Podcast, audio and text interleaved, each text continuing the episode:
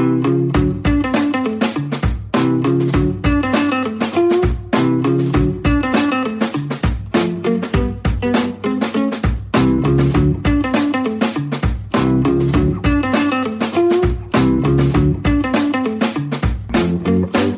are listening to Ideas on Untrapped with Toby Lawson.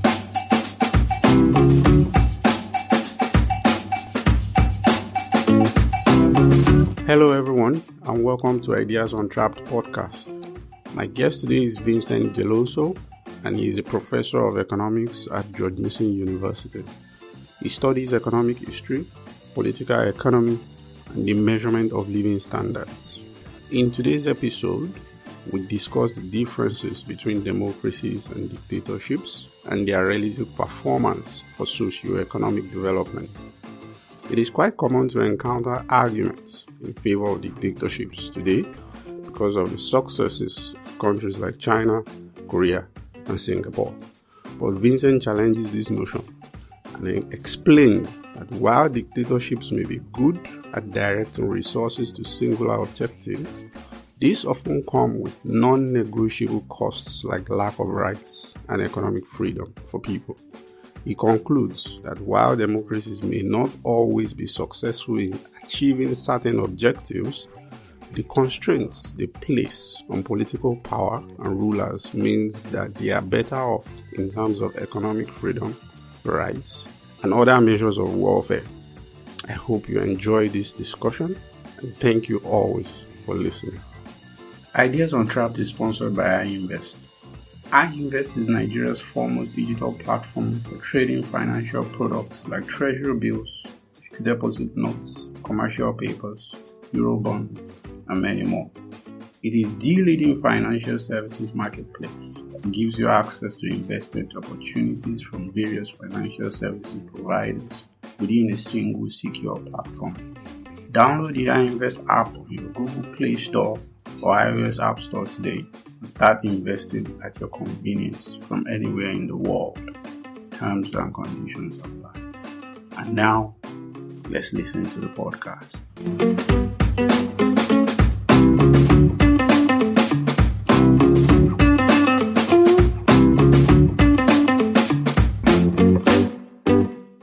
You made the point that dictatorships usually optimize, not your words, but they optimize for univariate factors as opposed to multiple factors which you get in a democracy. So a dictatorship can be extremely high performing on some metrics because they can use the top down power to allocate resources for that particular goal.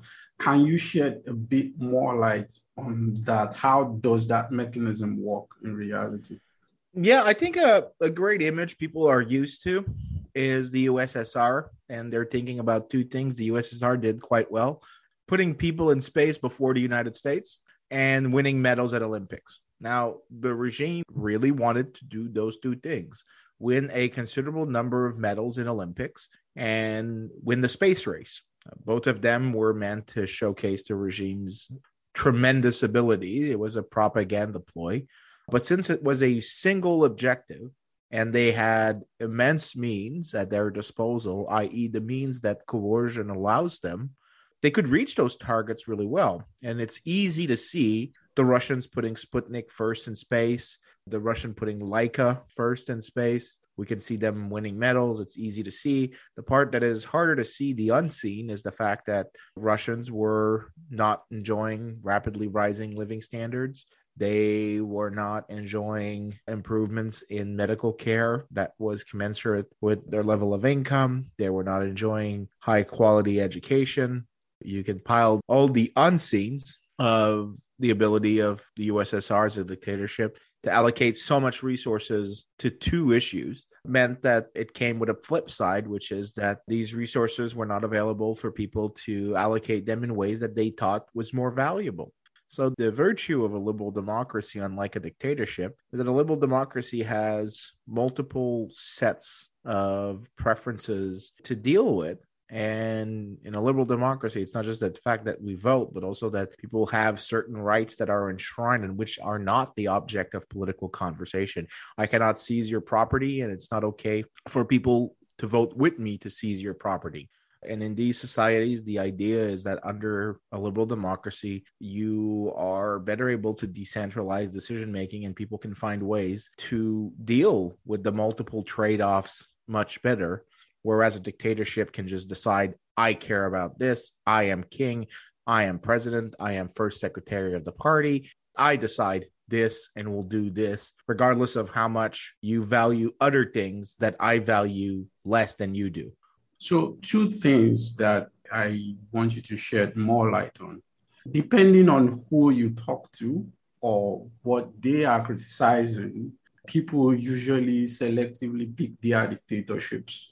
So, so if someone is criticizing, say, for example, capitalism, they always point to the Cuban healthcare system in contrast to the American healthcare system. How the American system is so terrible and how capitalism makes everything worse because of the profit motive, and how we can do better by being more like Cuba.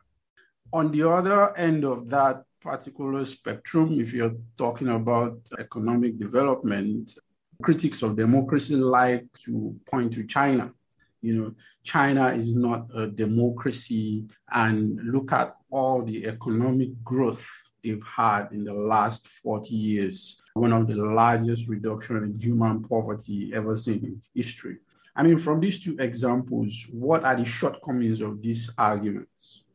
Let's do Cuba first, and then we can do China. So the Cuban example is really, really good for the case I'm making. Because the case I'm making is essentially that the good comes with the bad and you can't remove them. So people will generally say with Cuba, yes, we know they don't have political rights, they don't have economic freedom, but they do have high quality health care. And by this, they don't mean actually healthcare, they mean low infant mortality or high life expectancy at birth. My reply is it's because they don't have all these other rights and all these other options they can have infant mortality that is so low. That's because the regime involves a gigantic amount of resources to the production of healthcare. Cuba spends more than 10% of its GDP on healthcare. Only countries that are seven or 10 times richer than Cuba spend as much as a proportion of GDP on healthcare. 1% of their population are doctors. In the United States, it is a third of that. It's 0.3% of the population are doctors. So it's a gigantic proportion. But then if you scratch a bit behind, doctors are, for example, members of the army. They are part of the military force. The regime employs them as the first line of supervision. So the doctors are also meant to report back what the population says on the ground. So they're basically listening posts for the dictatorship. And in the process, yeah, they provide some healthcare, but they're providing some healthcare as a byproduct of providing surveillance. And the other part is that they're using healthcare here to promote the regime abroad. And that has one really important effect. One of those is that doctors have targets they must meet. Otherwise, they're penalized. And when I mean targets, they're targets for infant mortality. They don't meet those targets. The result is they get punished. And so, what do you think doctors do? They will alter their behavior to avoid punishment. So, in some situations, they will reclassify what we call early neonatal death. So, babies who die immediately after exiting the womb to seven days after birth, they will reclassify many of those as late fetal deaths. And late fetal deaths are in utero death or delivery of a dead baby so that the baby exits the womb dead. Now, infant mortality rates start with early neonatal death, not late fetal ones. So, if you can reclassify one into the other, you're going to deflate the number total. And the reason why we can detect this is that the sources of both type of mortality are the same, uh, are very similar, so that when you compare them across countries, you generally find the same ratio of one to the other. Generally, it offers between four to one and six to one. Cuba has a ratio of 12 to 17 to 1, which is a clear sign of data manipulation. And it's not because the regime does it out of like direct intent, right? They're not trying to do it directly. It'd be too easy to detect. But by changing people's incentives, doctors' incentive in that case, that's what they end up with. There's also other things that doctors are allowed to do in Cuba. One of them is that patients do not have the right to refuse treatment, neither do they have the right to privacy, which means that doctors can use heavy handed methods to make sure that they meet their targets. So in Cuba, you have stuff like Casa de Maternidad, where mothers who have at risk pregnancy or at risk behavior during pregnancy will be forcibly incarcerated during their pregnancy. There are multiple cases of documented pressured abortions or literally coerced abortion. So not just pressured, but coerced. Like the level is that the person wants to keep the infant. The doctor forces an abortion to be made. Sometimes it is made without the mother's knowledge until it is too late to anything being done. So you end up with basically the infant mortality rate, yes, being low, but yes, being low because of data manipulation and changes in behavior. So the number doesn't mean the same thing as it does in rich country. And now the part that's really important in all I'm saying is that what people call the benefit for Cuba is relatively small. My point is that, yeah, maybe they could be able to do it. But the problem is that the measures that allow this to happen, to have a low infant mortality rate, are also the measures that make Cubans immensely poor. The fact that the regime can deploy such force, use doctors in such a way, employ such extreme measures, it's the reason why Cubans also don't have property rights, don't have strong economic freedom, don't have the liberty to trade with others, which means that on other dimensions, their lives are worse off. That means that, for example, their incomes are lower than they could be. They have higher maternal mortality. So mothers die to greater proportion in labor than in other countries or post labor. There are lower rates of access to clean water than in equally poor countries in Latin America. There is lower levels of geographic mobility within the country. There are lower levels of nutrition because, for example, there are still ration services. So that means that, yes, they have a certain amount of calories, but they don't have that much diversity in terms of what they're allowed or are able to eat without resorting to the black market. Pile these on. These are all dimensions of life that Cubans get to not enjoy because the regime has so much power to do that one thing relatively well. Let's assume it's relatively well. But the answer is, well, would you want to make that trade off? And most people would probably, if given the choice, would not make the choice of having this. So those who are saying, look at how great it is, are being fooled by A, the nature of what dictatorships are. Dictatorships can solve simple problems really well, but complex, multivariate problems, they are not able to do it in any meaningful way. The other part that is going to be of also importance is when you look at Cuba, and before we move on to China, there's another part about Cuba that's worth pointing out is I was assuming in my previous answer that the regime was actually doing relatively well, even without considering all the criticisms. It still looks like it has a low infant mortality rate. But when you actually look at the history of Cuba, Cuba was exceptional in terms of low infant mortality. Before the Castros took over, Cuba already had a very low level of infant mortality, even for a poor country. And so, with a friend of mine, a co author, Jamie Bologna Pavlik, we used an econometric method to see if Cuba has an infant mortality rate that is as low as it would have been had it not been for the revolution. So, ergo, we're trying to find what is the effect of the revolution on infant mortality. And we're trying to use other Latin American countries to predict Cuba's health performance. And what we find is that in the first year of the regime's infant mortality actually went up. So it increased relative to other Latin American countries, but it gradually reverted back to what would be the long run trend. So that Cuba is no more exceptional today in terms of infant mortality than it was in 1959. That is actually like a very depressing statement because it's saying that the regime wasn't even able to make the country more exceptional. So even if it's able to achieve that mission quite well, it's not clear how well they've done it. At the very least, they haven't made things worse in the very long run. They only made things worse in the short run.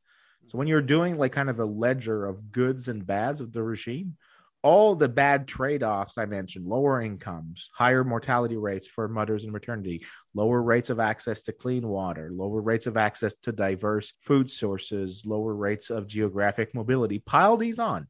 Keep piling them on. That's the cost. And what I'm saying is what they call the benefits, they're not even as big as it's claimed. The benefits are relatively small. And now with regards to China, yeah. The Chinese case is even worse for people because you have a similar story with GDP. So in China, uh, regional bureaucrats have to meet certain targets of economic growth. Now, these same bureaucrats are in charge of producing the data that says whether or not there is economic growth. You can see why there is a who guards the guardians problem yeah. here. The, the, person who guards the guardian is apparently one of the guardians, so you could expect some kind of bad behavior. And there is an economist, Luis Martinez, out of the University of Chicago. What he did is says, well, we have one measure that we know is a good reflector of economic growth, and is artificial light intensity at night largely because the richer a country is, the more light there will be at nighttime. And so if you have like 1% growth in income in real in real numbers, you should have some form of commensurate increase in light intensity during nighttime. If the two deviates, it's a sign that the GDP numbers are false, that they're misleading. Because if they deviate, the true number, the always true number, will be the light intensity at nighttime. So when Martinez used the nighttime light to compare GDP in Chinese regions overall and the actual GDP, he found that you can cut the growth rate of China by maybe two fifths. So it is 40% slower than it actually is. So China's not even as impressive as it is. And the thing is, is now think about the pandemic. Think about how extreme the measures that China de- deployed to restrain this yeah. uh, has been. No liberal democracy would have been able to do that. no free society would have tolerated forcibly walling people into their houses and there are massive downsides to the communist regime in China. Like, yes, the regime is free to do whatever it wants, but it also means that it can put Uyghur Muslims into concentration camps. It also means that it can wall people into their houses when they do not comply with public health order. It also means that people are under the social credit system where they're being largely surveilled on a daily basis. It also means that the government can allocate massive resources to the act of conquering Taiwan or flexing muscles towards Japan. All things that, when you think about it, is that really an improvement in welfare? Obviously, you can say that, oh, yeah, they're doing X or Y things really well. But here are all the bad things that come with this. And those bad things are on net much worse than the good things.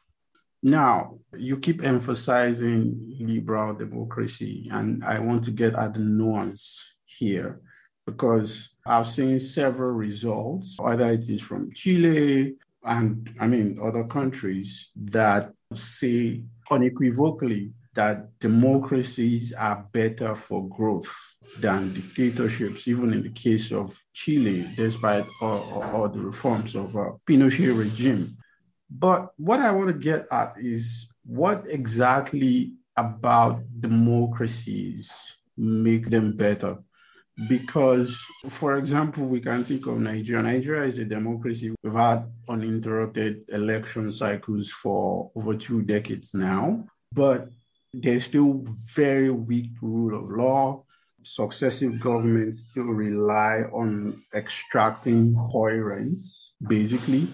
And I mean, the degree to which people enjoy rights vary depending on who is in power or their mood on any particular day. And of course, Nigeria is a democracy. So is it liberal democracy? You know, is that the, the so key factor? Think here? about it this way. Yeah.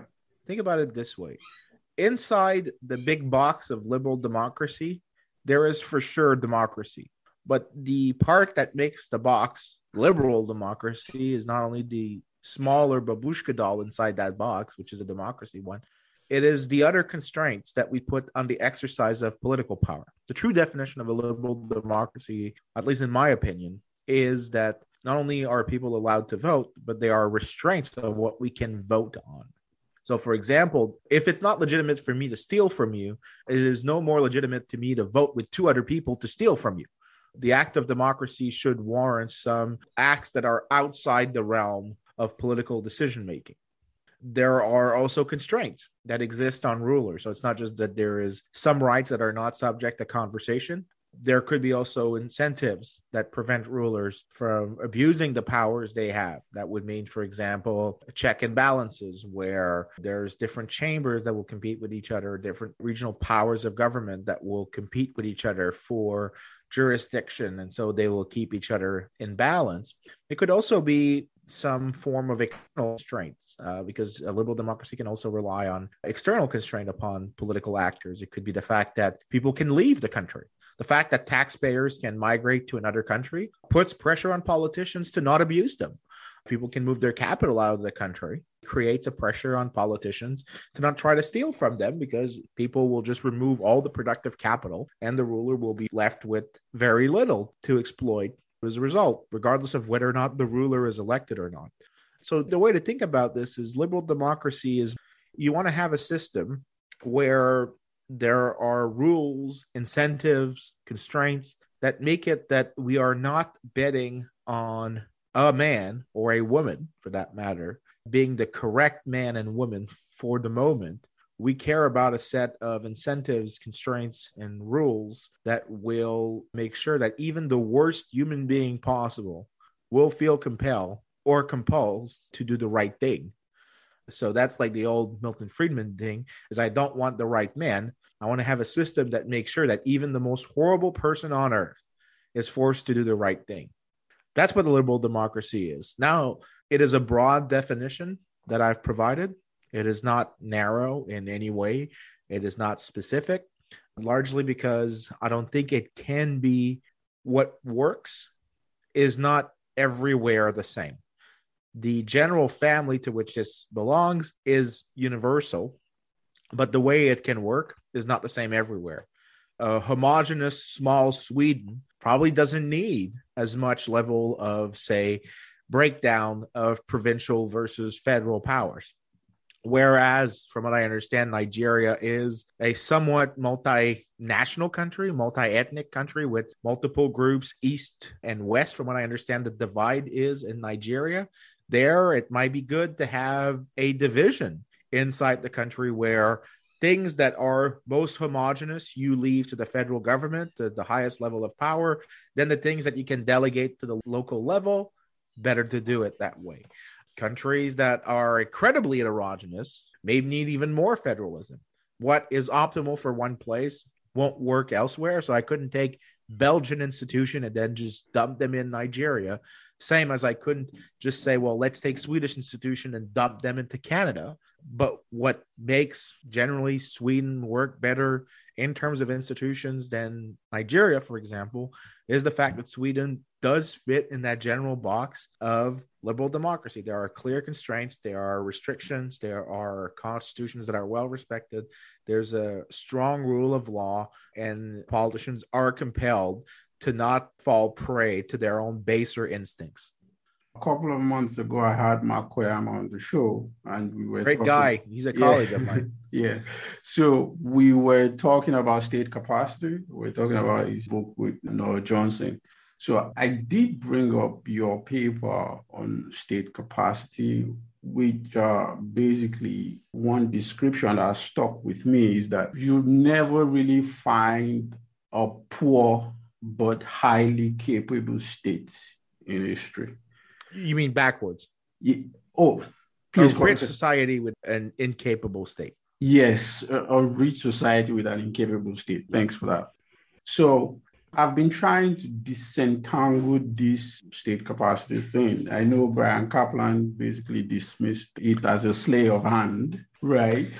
So like how does it work and how is it a necessary ingredient for economic development so to speak i am actually quite respectful of the state capacity literature in one way. Okay. so let me do like kind of a quick thing. State capacity says that you want the state to be able to do certain missions right? So we're not making judgment as to whether a mission is good. State capacity is about the abilities of the state. The reason why that literature has emerged since the 2000 here's the story like of economic thought really briefly in the 1950s samuelson and others show oh well you know there's market failures and then A few years later, there are the public choice rebuttals where the public choice economists say, well, you know, you're kind of wrong. Uh, there's also government failures. And the state capacity crowd tries to come in between these two and say, yeah, there are market failures and there are government failures. How do we get a state to solve the market failures but not fall into government failures? Okay, straightforward, good argument. The part that I'm skeptical of is that the argument of the state capacity crowd is that you will have a lot of rich societies that will have strong states. You will have much fewer societies that have strong states but are very poor. The USSR would be a good example of that.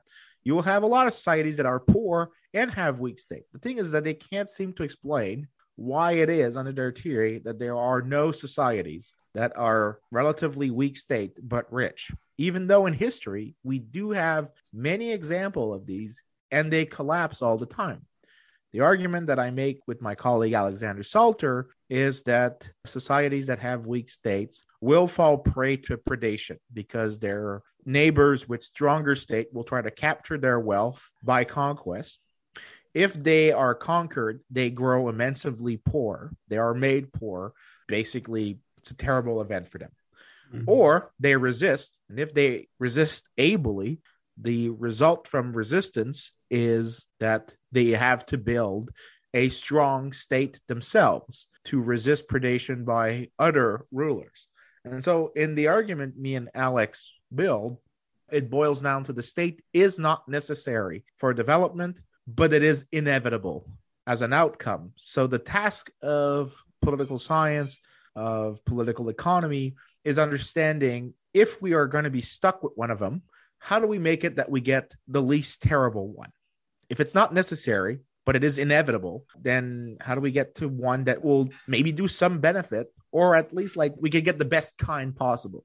Well, that's where the liberal democratic answer gets into is we need to find sets of constraints, rules, incentives that force the politicians to make it too costly for them to engage in predatory behavior and redistributive behavior, and that they concentrate on what you could call productive behavior. That would be like solving externalities, like dealing with pollution or producing public goods, stuff that markets have a harder time to produce.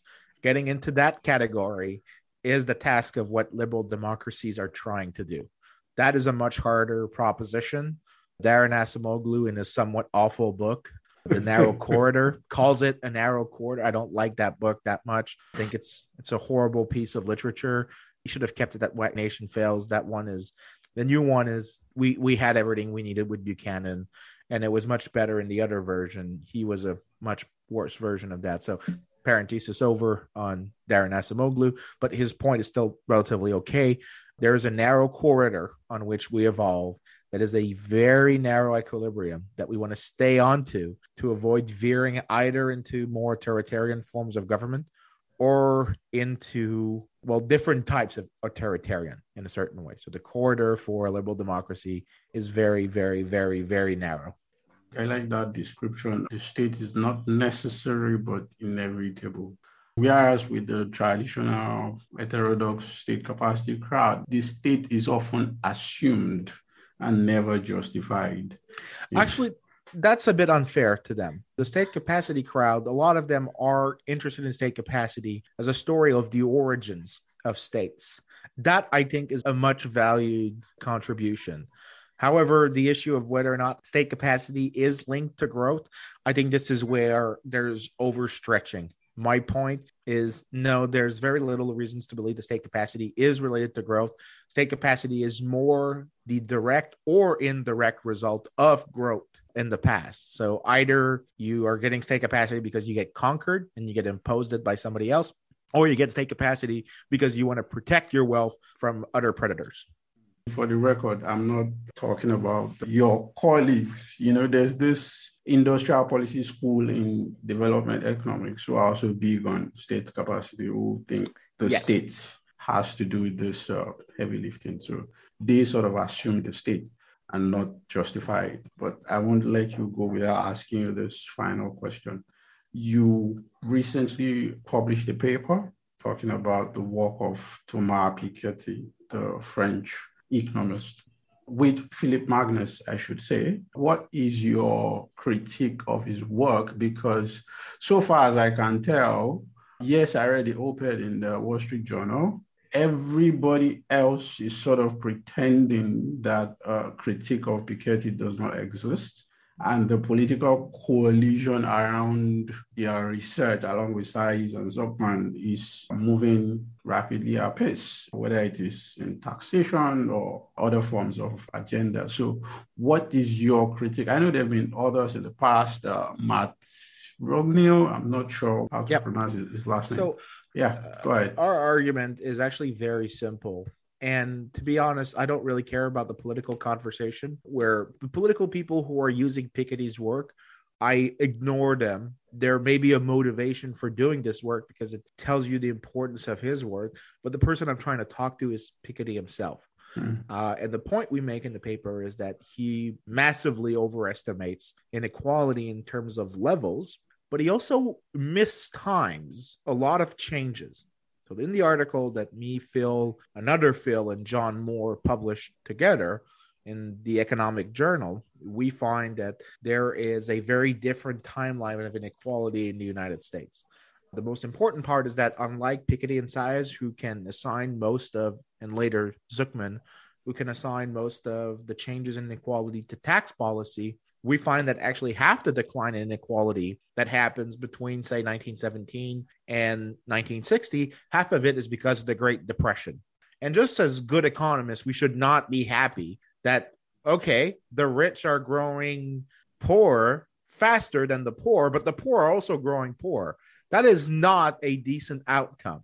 So we're minimizing the role of fiscal policy and tax policy in doing inequality but also the other changes that we find gives a very different story of what matters in changing policy. Rather than being taxes it has more to do with labor mobility within the united states with capital mobility within the united states. So poor workers from the south mostly black americans move to richer northern cities where wages are higher Capital moves from the rich north to the poor south, where workers are made more productive. So the leveling has to do with a very standard force in economics. It's the Solow growth model. Capital goes to where the returns are greatest, labor goes where the wages are greatest.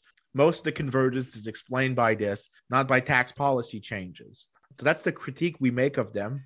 And there's a lot of other people who are joining in, Gerald and David Splinter. A lot of people are actually finding that their numbers don't make much sense and they're actually in violation of a lot of other facts of economic history, even though they're correct in the general idea that inequality fell fell to 1960 and rose since the 1980. The problem is that all they got right is the shape, but they got wrong the timing, the levels, the extent of the changes. They got most of it wrong. They just got the general shape right and that's no great feat. Thank you so much for joining me. It was a pleasure. If you haven't done so already, you can subscribe to the show on any of your favorite podcast vendors. That may be Apple Podcast, Google Podcast, Stitcher, Spotify, or any of the rest. Don't forget to rate us on your platform. It helps others find the show. Or you can just listen or download on our website www.ideasontrap.com.